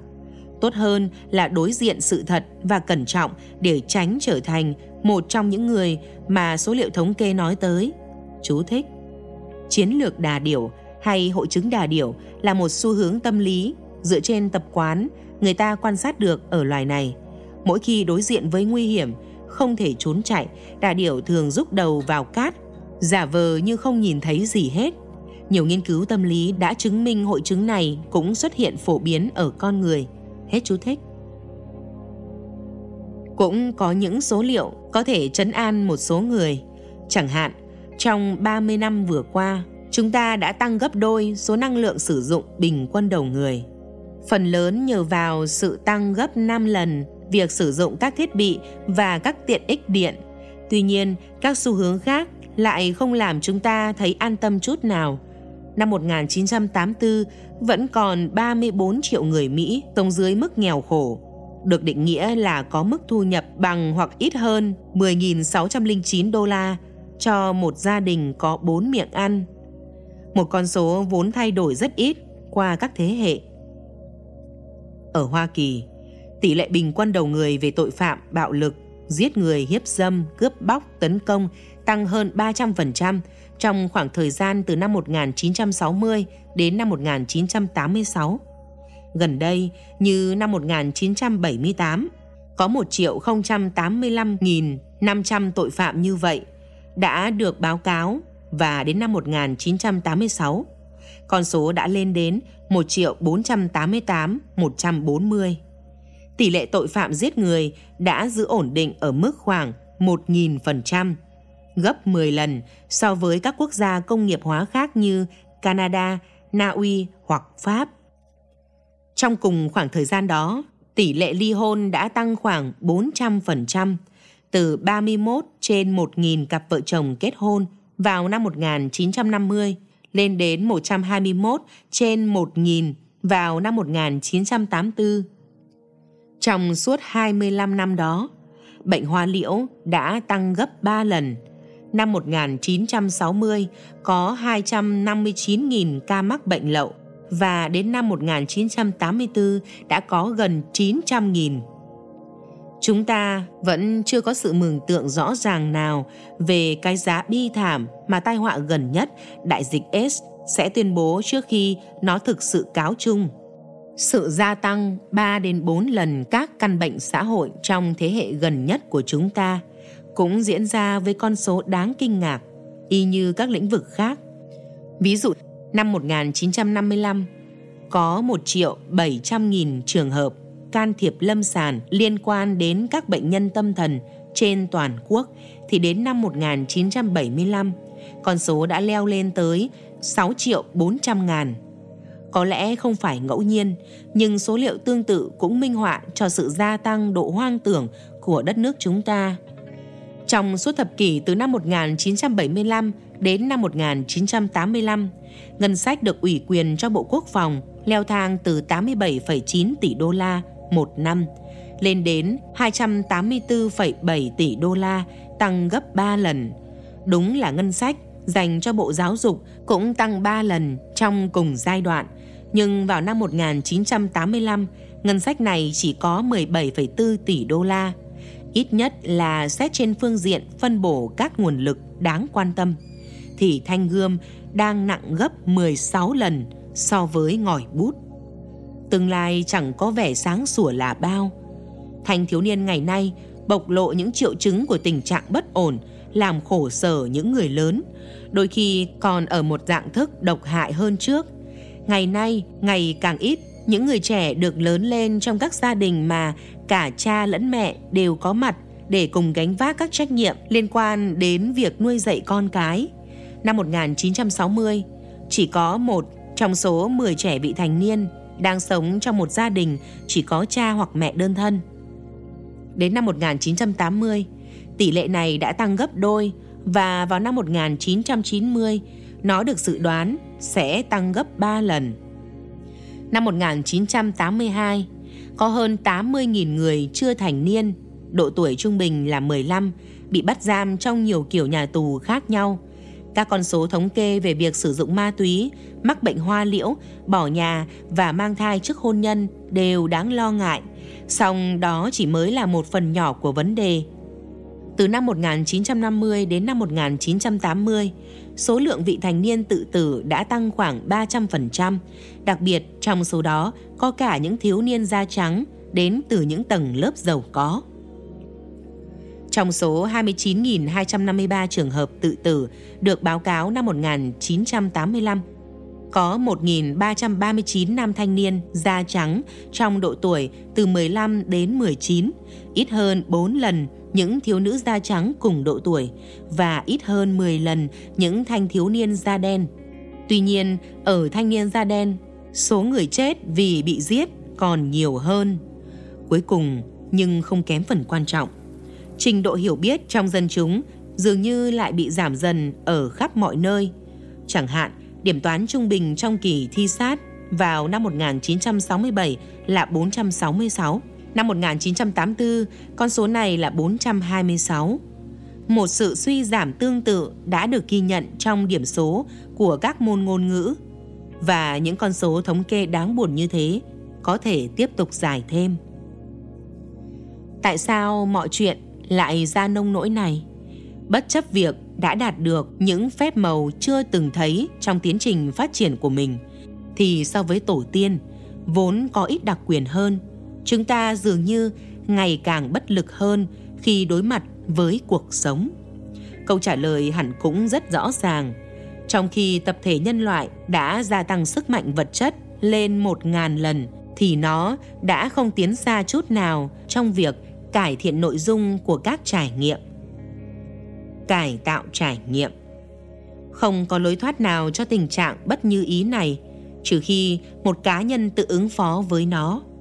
Nếu các giá trị và các thể chế không còn cung cấp một khuôn khổ hỗ trợ như chúng đã từng, thì mỗi cá nhân phải sử dụng bất cứ công cụ nào sẵn có để tạo ra một cuộc sống có ý nghĩa và đầy thú vị cho chính mình một trong những công cụ quan trọng nhất trong cuộc truy tầm này được cung cấp bởi lĩnh vực tâm lý học. Cho đến nay, đóng góp chính yếu mà lĩnh vực khoa học non trẻ này mang lại chính là khám phá ra các sự kiện trong quá khứ đã soi chiếu cho các hành vi ở hiện tại như thế nào. Nó đã giúp chúng ta nhận biết được rằng sự phi lý ở tuổi trưởng thành thường là kết quả của những thất vọng đớn đau ở tuổi ấu thơ nhưng còn có một cách thức khác mà bộ môn tâm lý học có thể được áp dụng. Chính là trong việc trả lời cho câu hỏi, cho dù chúng ta là ai, với bất kỳ sự bất an và dồn nén nào, đâu là điều chúng ta có thể làm để cải thiện tương lai của mình. Để vượt qua những lo âu và sự suy sụp của cuộc sống hiện đại, các cá nhân phải trở nên độc lập với môi trường xã hội đến mức họ không còn phản ứng một cách dập khuôn dựa theo sự thưởng phạt của nó nữa. Để đạt được sự tự chủ ấy, người ta phải học cách tự trao các phần thưởng cho chính mình. Người đó phải phát triển khả năng tìm thấy sự thưởng thức và mục đích, bất chấp các điều kiện ngoại cảnh. Thử thách này nghe có vẻ vừa dễ hơn, mà cũng vừa khó hơn. Dễ hơn vì khả năng làm được việc đó hoàn toàn nằm trong tầm tay của mỗi người. Khó hơn vì nó đòi hỏi một sự kỷ luật và kiên trì, vốn tương đối hiếm hoi trong mọi thời đại, đặc biệt là trong thời đại ngày nay. Và trước hết, việc đạt được khả năng kiểm soát các trải nghiệm đòi hỏi một sự thay đổi quyết liệt trong quan điểm về việc cái gì được xem là quan trọng và cái gì thì không. Chúng ta lớn lên với niềm tin rằng những gì đáng giá nhất trong cuộc đời của mình sẽ xuất hiện ở tương lai. Các bậc cha mẹ dạy con cái rằng nếu chúng học được các thói quen tốt bây giờ thì chúng sẽ trở nên tốt đẹp khi trưởng thành. Các giáo viên đảm bảo với học sinh sinh viên rằng các lớp học nhàm chán sẽ có lợi ích sau này khi họ tìm việc làm. Phó chủ tịch công ty dặn dò các nhân viên mới hãy kiên nhẫn và làm việc chăm chỉ vì một ngày nào đó họ sẽ được thăng chức lên cấp bậc điều hành ở cuối cuộc hành trình đấu tranh dai dẳng cho sự thăng tiến là những năm tháng nghỉ hưu tuyệt vời đang vẫy gọi như Ralph Waldo Emerson đã từng nói. Chúng ta luôn chuẩn bị để sống, nhưng chúng ta chưa bao giờ thực sự sống. Hay như những người nghèo ở Pháp đã học được từ chuyện kể thiếu nhi rằng luôn luôn là bánh mì và mứt cho ngày mai, chứ chẳng bao giờ là bánh mì và mứt cho hôm nay. Dĩ nhiên, việc nhấn mạnh vào sự trì hoãn cảm giác hài lòng ở một mức độ nhất định này là điều không thể tránh khỏi. Như Freud và nhiều người khác trước và sau ông đã nhận thấy nền văn minh vốn được xây dựng dựa trên sự kiềm chế các ham muốn cá nhân sẽ không thể duy trì bất kỳ kiểu trật tự xã hội nào, bất kỳ sự phân công lao động phức tạp nào, trừ khi các thành viên trong xã hội bị buộc phải học lấy những thói quen và kỹ năng mà nền văn minh đòi hỏi, bất kể cá nhân đó có thích điều ấy hay không sự xã hội hóa hay sự chuyển hóa của một sinh thể người thành một cá nhân có khả năng hoạt động thành công trong một hệ thống xã hội đặc thù là không thể tránh được. Bản chất của sự xã hội hóa là khiến mọi người lệ thuộc vào những kiểm soát mang tính xã hội, để khiến họ phản ứng một cách dự đoán được với các phần thưởng cũng như hình phạt và hình thức hiệu quả nhất của tiến trình xã hội hóa đạt được khi mọi người nhất trí triệt để với một trật tự xã hội mà họ không còn hình dung việc mình sẽ phá bỏ bất kỳ quy tắc nào trong đó nữa. Xã hội trong quá trình khiến chúng ta vận hành cho những mục tiêu của nó được hậu thuẫn bởi một số liên minh đầy sức mạnh. Các nhu cầu sinh lý và sự điều kiện hóa về mặt di truyền của chúng ta, tất cả những sự kiểm soát xã hội xét cho cùng đều dựa trên mối đe dọa tới bản năng sinh tồn những người sống ở các quốc gia bị áp bức, phục tùng những kẻ trinh phạt, chỉ vì họ muốn được sống. Mãi cho tới gần đây, luật lệ ở cả những quốc gia văn minh nhất như anh quốc cũng được thực thi nhờ sự chế tài của các hình phạt như đánh bằng gậy, quật bằng roi, cắt xẻo hoặc xử tử. Khi không dựa vào nỗi đau đớn, các hệ thống xã hội sử dụng sự khoái lạc như sự khích lệ cho việc chấp nhận các chuẩn mực. Đời sống tốt đẹp được hứa hẹn như một sự tưởng thưởng cho một đời làm lụng cẩn mẫn và sự tuân thủ luật pháp được xây dựng dựa trên những khao khát nằm trong lập trình di truyền của chúng ta.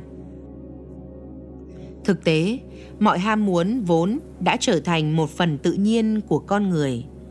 Từ bản năng giới tính cho đến sự xâm lấn, từ khao khát an toàn cho đến tính tiếp thu để thay đổi đều đã được khai thác như một nguồn lực cho sự kiểm soát xã hội của các chính trị gia, các nhà thờ, các tập đoàn và các nhà quảng cáo.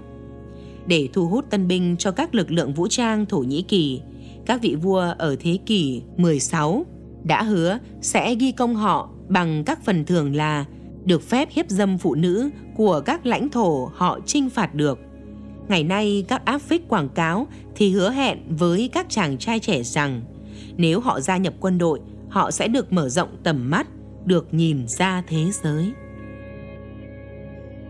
Cần thiết nhận ra rằng việc tìm kiếm khoái lạc là một phản ứng mang tính phản xạ được gắn trong các gen di truyền của chúng ta để bảo tồn giống loài chứ không nhắm đến lợi ích của riêng mỗi người. Cảm giác ngon miệng khi ăn là một phương thức hữu hiệu để đảm bảo rằng cơ thể sẽ nhận được các chất dinh dưỡng nó cần. Khoái cảm khi quan hệ tình dục là một phương pháp thực tế không kém của các gen di truyền để lập trình cơ thể sinh sản và nhờ đó đảm bảo sự liên tục của giống nòi. Khi một người đàn ông bị hấp dẫn thể xác bởi một người phụ nữ hay ngược lại, anh ta thường tưởng tượng, giả sử rằng anh ta có nghĩ về điều đó, rằng ham muốn này là một sự bộc lộ những sở thích cá nhân của anh ta, như một hệ quả từ tình ý của riêng anh. Song trên thực tế, thường thì sự hứng thú của anh ta đơn giản là bị thao túng bởi các mã di truyền vô hình theo những kế hoạch của riêng chúng. Miễn sự hấp dẫn là một phản xạ dựa trên các phản ứng thuần thể lý thì những chủ tính có ý thức của người đó thực ra chỉ đóng một vai trò tối thiểu chẳng có gì sai khi làm theo những lập trình di truyền này và thưởng thức những sự khoái lạc mà nó mang đến, miễn là chúng ta nhìn nhận chúng đúng bản chất và miễn chúng ta duy trì được một số sự kiểm soát lên chúng khi ta cần theo đuổi các mục tiêu khác để có thể quyết định mức độ ưu tiên. Vấn đề là gần đây có một trào lưu xem bất cứ điều gì chúng ta cảm nhận ở bên trong đều là tiếng nói đích thực của bản chất tự nhiên. Căn cứ duy nhất mà ngày nay nhiều người tin tưởng chính là bản năng. Nếu một điều gì đó cho cảm giác tốt đẹp, nếu nó tự nhiên và tự phát thì hẳn nó phải đúng nhưng khi chúng ta hành động theo những gợi ý của di truyền và những hướng dẫn từ xã hội mà không có sự chất vấn thì chúng ta từ bỏ sự kiểm soát của ý thức và trở thành những món đồ chơi bất lực của các động lực phi nhân. Những người không thể kháng cự lại việc ăn uống, rượu chè vô độ hay tâm trí của họ lúc nào cũng chú tâm vào tình dục thì không tự do trong việc điều hướng năng lượng tinh thần của họ quan điểm giải phóng bản chất con người vốn chấp nhận và tán thành mọi bản năng hay động lực mà con người có được, đơn giản vì chúng ở sẵn đó. Đã đưa đến những hậu quả hoàn toàn phản tiến bộ. Phần lớn chủ nghĩa hiện thực đương đại, hóa ra chỉ là một biến thể của thuyết tiền định, lỗi thời. Mọi người cảm thấy được giải thoát khỏi trách nhiệm bằng cách lưu truyền khái niệm về bản chất tuy nhiên, về bản chất, chúng ta sinh ra vốn chẳng biết gì. Thế sao chúng ta lại không gắng sức mà học hỏi? Một số người sản sinh ra nhiều lượng hormone androgen hơn thông thường và do đó trở nên hung hăng quá mức. Điều đó có nghĩa là họ có quyền trở thành người gây hấn thái quá hay sao? Chúng ta không thể phủ nhận các sự thật thuộc về bản chất nhưng chúng ta chắc chắn nên cố gắng cải thiện chúng. Tuân theo sự lập trình của gen di truyền, có thể trở thành việc rất nguy hiểm vì nó biến chúng ta thành những kẻ bất lực. Một người không thể vượt qua và làm chủ sự dẫn dắt của gen di truyền khi cần thiết sẽ luôn dễ bị tổn thương. Thay vì quyết định hành động thế nào để theo đuổi các mục tiêu cá nhân anh ta phải đầu hàng trước những thứ mà cơ thể anh ta được lập trình hoặc lập trình lỗi để hành động. Con người nhất thiết phải giành được quyền kiểm soát các động lực bản năng để đạt được sự độc lập, lành mạnh về mặt xã hội. Chừng nào chúng ta còn phản ứng một cách dự đoán được, với những gì ta cảm thấy tốt đẹp hay tồi tệ, thì thật dễ để người khác lợi dụng, khai thác các sở thích của ta cho mục đích của họ một cá nhân bị xã hội hóa triệt để, là người chỉ mong muốn những phần thưởng mà những người xung quanh anh ta đã nhất trí là anh ta nên theo đuổi. Những phần thưởng thường được lồng ghép vào các ham muốn được lập trình bởi gen di truyền. Anh ta có thể tiếp xúc hàng ngàn những trải nghiệm có tiềm năng viên mãn, nhưng lại thất bại trong việc nhận biết chúng, vì chúng không nằm trong phạm vi những điều anh ta khao khát điều quan trọng với anh. Điều quan trọng với anh không phải những gì anh đang có trong tay lúc này, mà là những gì anh có thể đạt được nếu anh hành động như những gì người khác muốn anh làm. Bị mắc kẹt trong guồng quay của những kiểm soát của xã hội, người này sẽ tiếp tục vươn tới một phần thưởng, vốn luôn luôn tan biến khi nắm được trong lòng bàn tay. Trong một xã hội phức tạp, nhiều nhóm người quyền lực tham gia vào tiến trình xã hội hóa. Đôi khi lại hướng đến những mục tiêu có vẻ mâu thuẫn. Một mặt, các tổ chức chính thống như trường học, nhà thờ và ngân hàng cố gắng biến chúng ta thành những công dân có trách nhiệm, sẵn lòng làm việc chăm chỉ và tiết kiệm. Mặt khác, chúng ta không ngừng được mời gọi bởi các thương gia, nhà sản xuất và nhà quảng cáo rằng hãy dành thu nhập của chúng ta chi vào các sản phẩm mà sẽ đem lại vô vàn lợi nhuận cho họ. Và sau cùng, hệ thống ngầm các thú tiêu khiển bị cấm đoán, được vận hành bởi những con bạc, bọn ma cô và những kẻ buôn ma túy, vốn được liên kết một cách sống còn với những thể chế chính thống, hứa hẹn những phần thưởng dễ dàng tiêu tan của chúng, miễn là chúng ta chịu chi. Các thông điệp rất là khác biệt, song kết quả về cơ bản là giống nhau chúng khiến ta phụ thuộc vào một hệ thống xã hội, khai thác năng lượng của chúng ta cho mục đích riêng của chúng. Không có gì đáng chất vấn với việc để tồn tại, nhất là tồn tại trong một xã hội phức tạp. Ta cần làm việc vì những mục tiêu bên ngoài và cần trì hoãn sự thỏa mãn tức thì.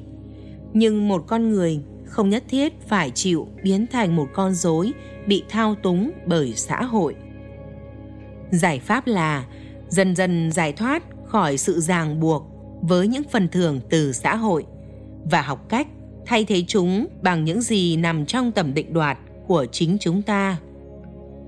Điều này không có nghĩa là chúng ta nên từ bỏ mọi mục tiêu mà xã hội công nhận.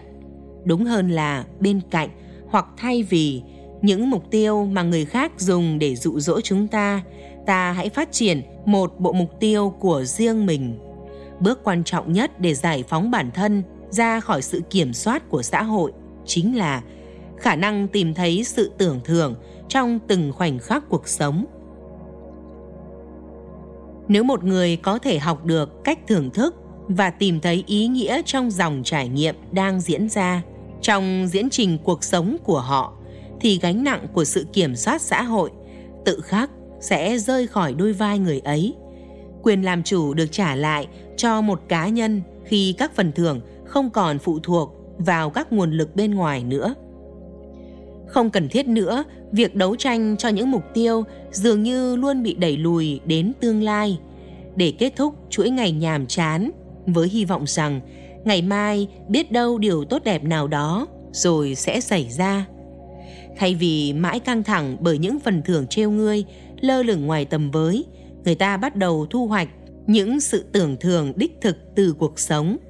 Nhưng không phải bằng cách chối bỏ chính mình khỏi những ham muốn bản năng để được tự do khỏi sự kiểm soát xã hội, chúng ta cũng phải trở nên tự chủ với những mệnh lệnh của cơ thể và học cách chịu trách nhiệm về những gì diễn ra trong tâm trí mình.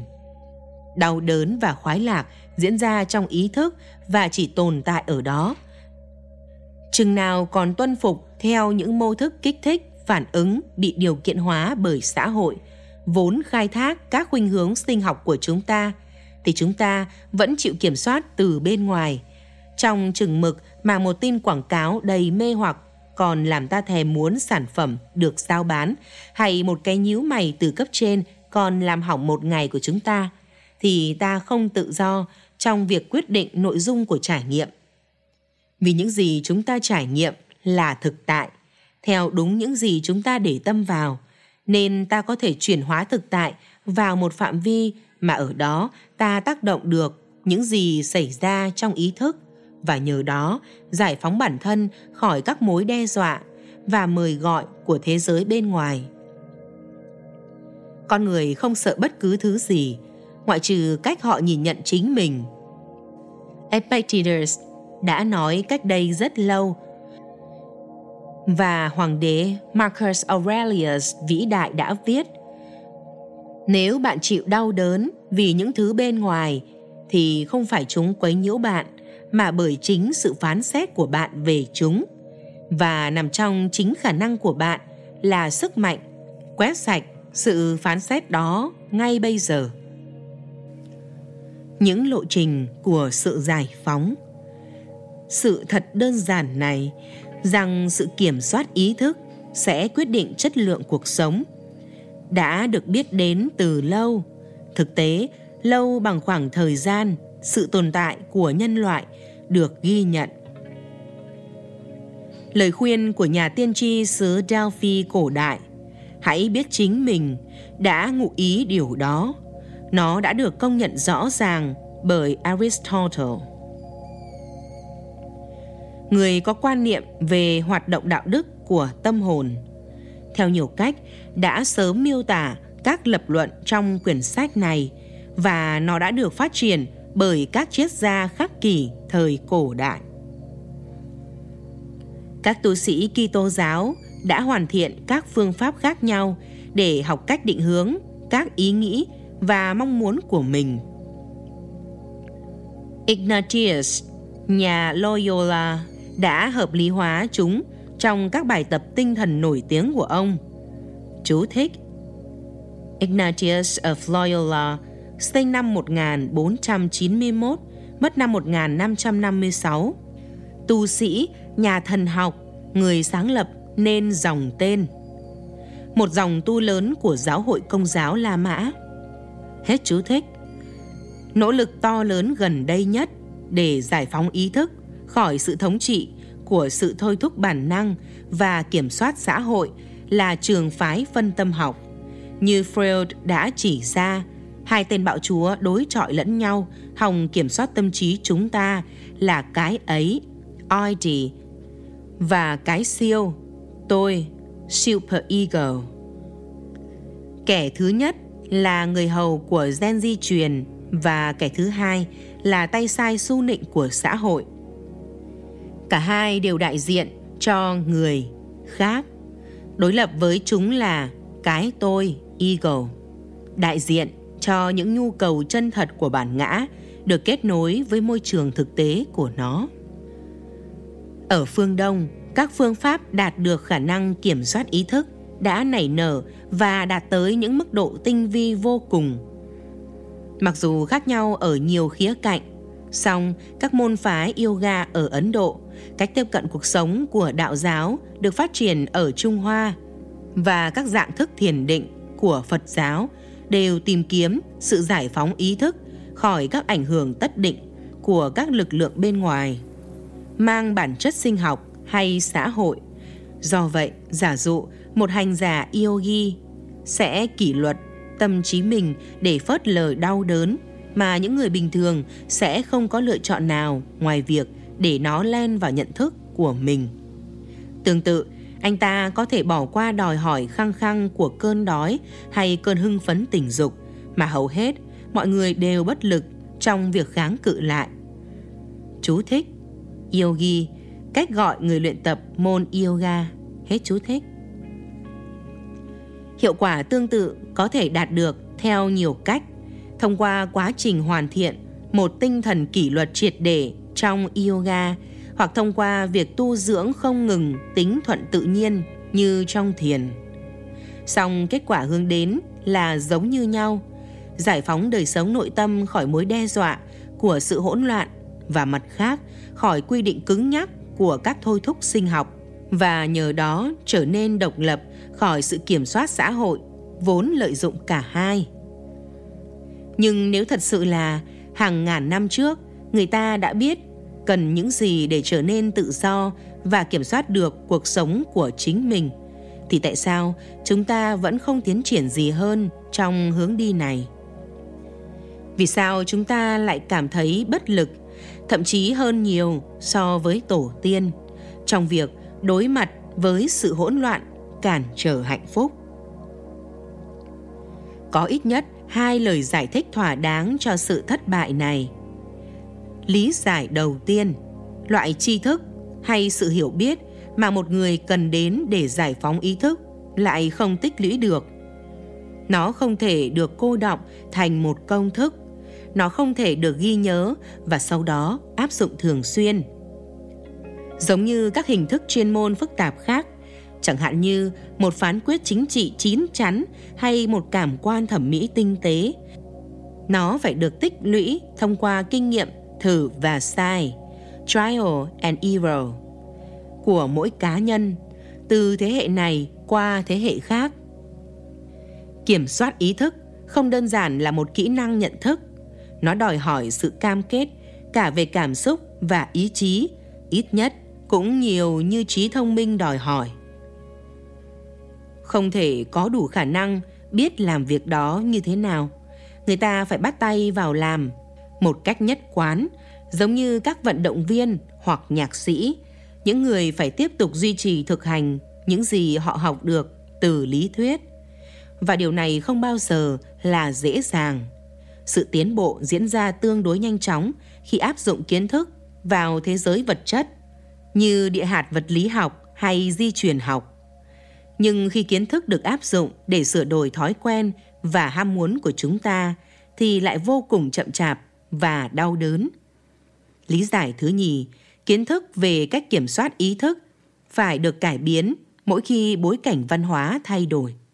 Sự thông tuệ của các nhà huyền môn, của người Sufi của các nhà yogi vĩ đại hoặc của các thiền sư có lẽ đã từng rất xuất sắc trong thời đại của họ và có lẽ vẫn là xuất sắc nhất nếu chúng ta sống trong thời đại và nền văn hóa đó của họ. Chú thích Sufi, người theo Hồi giáo Sufi hay Hồi giáo Mật Tông, hết chú thích. Nhưng khi được cấy ghép vào xã hội California đương đại, những hệ thống ấy đánh mất khá nhiều sức mạnh nguyên thủy của chúng. Chúng chứa đựng các thành tố đặc trưng cho bối cảnh ban đầu của chúng và khi các thành tố phụ này không còn được phân biệt với những thành tố thiết yếu thì con đường dẫn đến tự do sẽ gặp phải phát triển thái quá của thứ cỏ dại mang tên sự sùng bái vô nghĩa hình thái nghi thức lôi kéo vật chất và người tìm kiếm bị đẩy trở lại nơi anh ta bắt đầu. Việc kiểm soát ý thức không thể được thể chế hóa ngay khi trở thành một phần của một tập hợp các quy tắc và chuẩn mực xã hội. Nó không còn hiệu quả theo cách nó đã định ban đầu. Thật không may, thể chế hóa có xu hướng xảy ra rất nhanh. Freud vẫn còn sống khi cuộc truy tầm của ông về sự giải phóng bản ngã khỏi những kẻ áp bức đã bị biến thành một ý thức hệ hà khắc và một lời tuyên bố đầy quy định cứng nhắc. Marx thậm chí còn kém may mắn hơn. Nỗ lực của ông nhằm giải phóng ý thức khỏi sự chuyên chế bóc lột của nền kinh tế đã sớm biến thành một hệ thống đàn áp gây khó khăn hơn nữa cho tâm trí của nhà khởi xướng nghèo khó. Và như Dostoevsky cũng như nhiều người khác quan sát thấy, nếu Chúa Kitô quay lại để giao giảng thông điệp về tự do của Ngài trong thời Trung Cổ, Ngài sẽ bị đóng đinh hết lần này đến lần khác bởi chính những lãnh đạo của các nhà thờ nắm trong tay quyền lực trần gian được dựng nên dưới tên của Ngài. Trong mỗi khởi đầu của kỷ nguyên mới, có lẽ mỗi thế hệ hoặc thậm chí vài năm một lần nếu điều kiện sống của chúng ta thay đổi nhanh chóng, luôn cần thiết phải tư duy lại và tái lập lại những điều cần để thiết lập sự tự quản trong ý thức Kitô giáo sơ khai đã giúp quần chúng giải phóng mình khỏi sức mạnh của chế độ vua chúa vững như bản thạch và khỏi một ý thức hệ chỉ có thể mang lại ý nghĩa cho cuộc sống của những người giàu có và quyền lực. Phong trào cải cách kháng nghị đã giải phóng số lượng lớn người dân khỏi sự bóc lột chính trị và tư tưởng bởi giáo hội La Mã. Các triết gia và sau đó là các chính khách những người soạn thảo hiến pháp Hoa Kỳ đã chống lại quyền hành được thiết lập bởi các vị vua, các giáo hoàng và giới quý tộc. Chú thích các triết gia. Nguyên văn The Philosophist. Đây là từ chỉ những người cũng được gọi là triết gia nhưng không thật sự nghiên cứu triết học. Họ là những nhà văn, nhà tư tưởng, nhà truyền bá trong phong trào khai sáng thế kỷ 18. Những tác phẩm của họ là vũ khí lý luận của giai cấp tư sản trong thời kỳ tiền cách mạng. Hết chú thích. Khi các quy định phi nhân đạo của các nhà máy trở thành trở ngại rõ ràng nhất với quyền tự do của người lao động trong việc định đoạt các trải nghiệm của riêng họ, bởi họ ở trong nền công nghiệp châu Âu thế kỷ 19 thì thông điệp của Marx lại trở nên đặc biệt phù hợp. Các biện pháp kiểm soát xã hội tinh vi hơn, nhưng cũng không kém phần cưỡng buộc của giới tư sản Vienna đã khiến con đường giải phóng của Freud phù hợp với những người có đầu óc méo mó dưới những điều kiện như vậy. Những hiểu biết của sách phúc âm, của Martin Luther, của các nhà soạn thảo hiến pháp, của Marx and Freud vốn chỉ đề cập đến một vài trong số những nỗ lực đã được thực hiện ở phương Tây nhằm tăng cường hạnh phúc bằng cách tăng cường sự tự do sẽ luôn có giá trị và hữu ích. Mặc dù một vài trong số chúng đã bị sai lệch trong cách thức ứng dụng. Nhưng chúng chắc chắn không bàn luận rốt ráo các vấn đề hoặc các giải pháp. Nếu nhu cầu định kỳ quay trở lại với câu hỏi trọng tâm là làm thế nào để đạt được sự tự chủ trong cuộc sống của một người, thì hiện trạng của tri thức nói gì về điều đó làm cách nào tri thức có thể giúp một người thoát khỏi những lo lắng và sợ hãi, và nhờ đó trở nên tự do khỏi những kiểm soát của xã hội. Có thể quyết định nhận lấy phần thưởng hay từ bỏ nó. Như đã đề xuất từ trước, cách thức chính là thông qua sự kiểm soát ý thức, từ đó dẫn đến kiểm soát chất lượng trải nghiệm. Bất kỳ lợi ích nhỏ nào theo định hướng đó cũng sẽ khiến cuộc sống trở nên phong phú hơn, thú vị hơn ý nghĩa hơn trước khi bắt đầu khám phá những cách thức cải thiện chất lượng trải nghiệm sẽ rất hữu ích khi xem xét ngắn gọn cách thức hoạt động của ý thức và ý nghĩa thực sự của việc có được những trải nghiệm được trang bị những kiến thức này người ta có thể dễ dàng đạt được tự do cá nhân hơn. Hết chương 1, hạnh phúc được xem xét lại.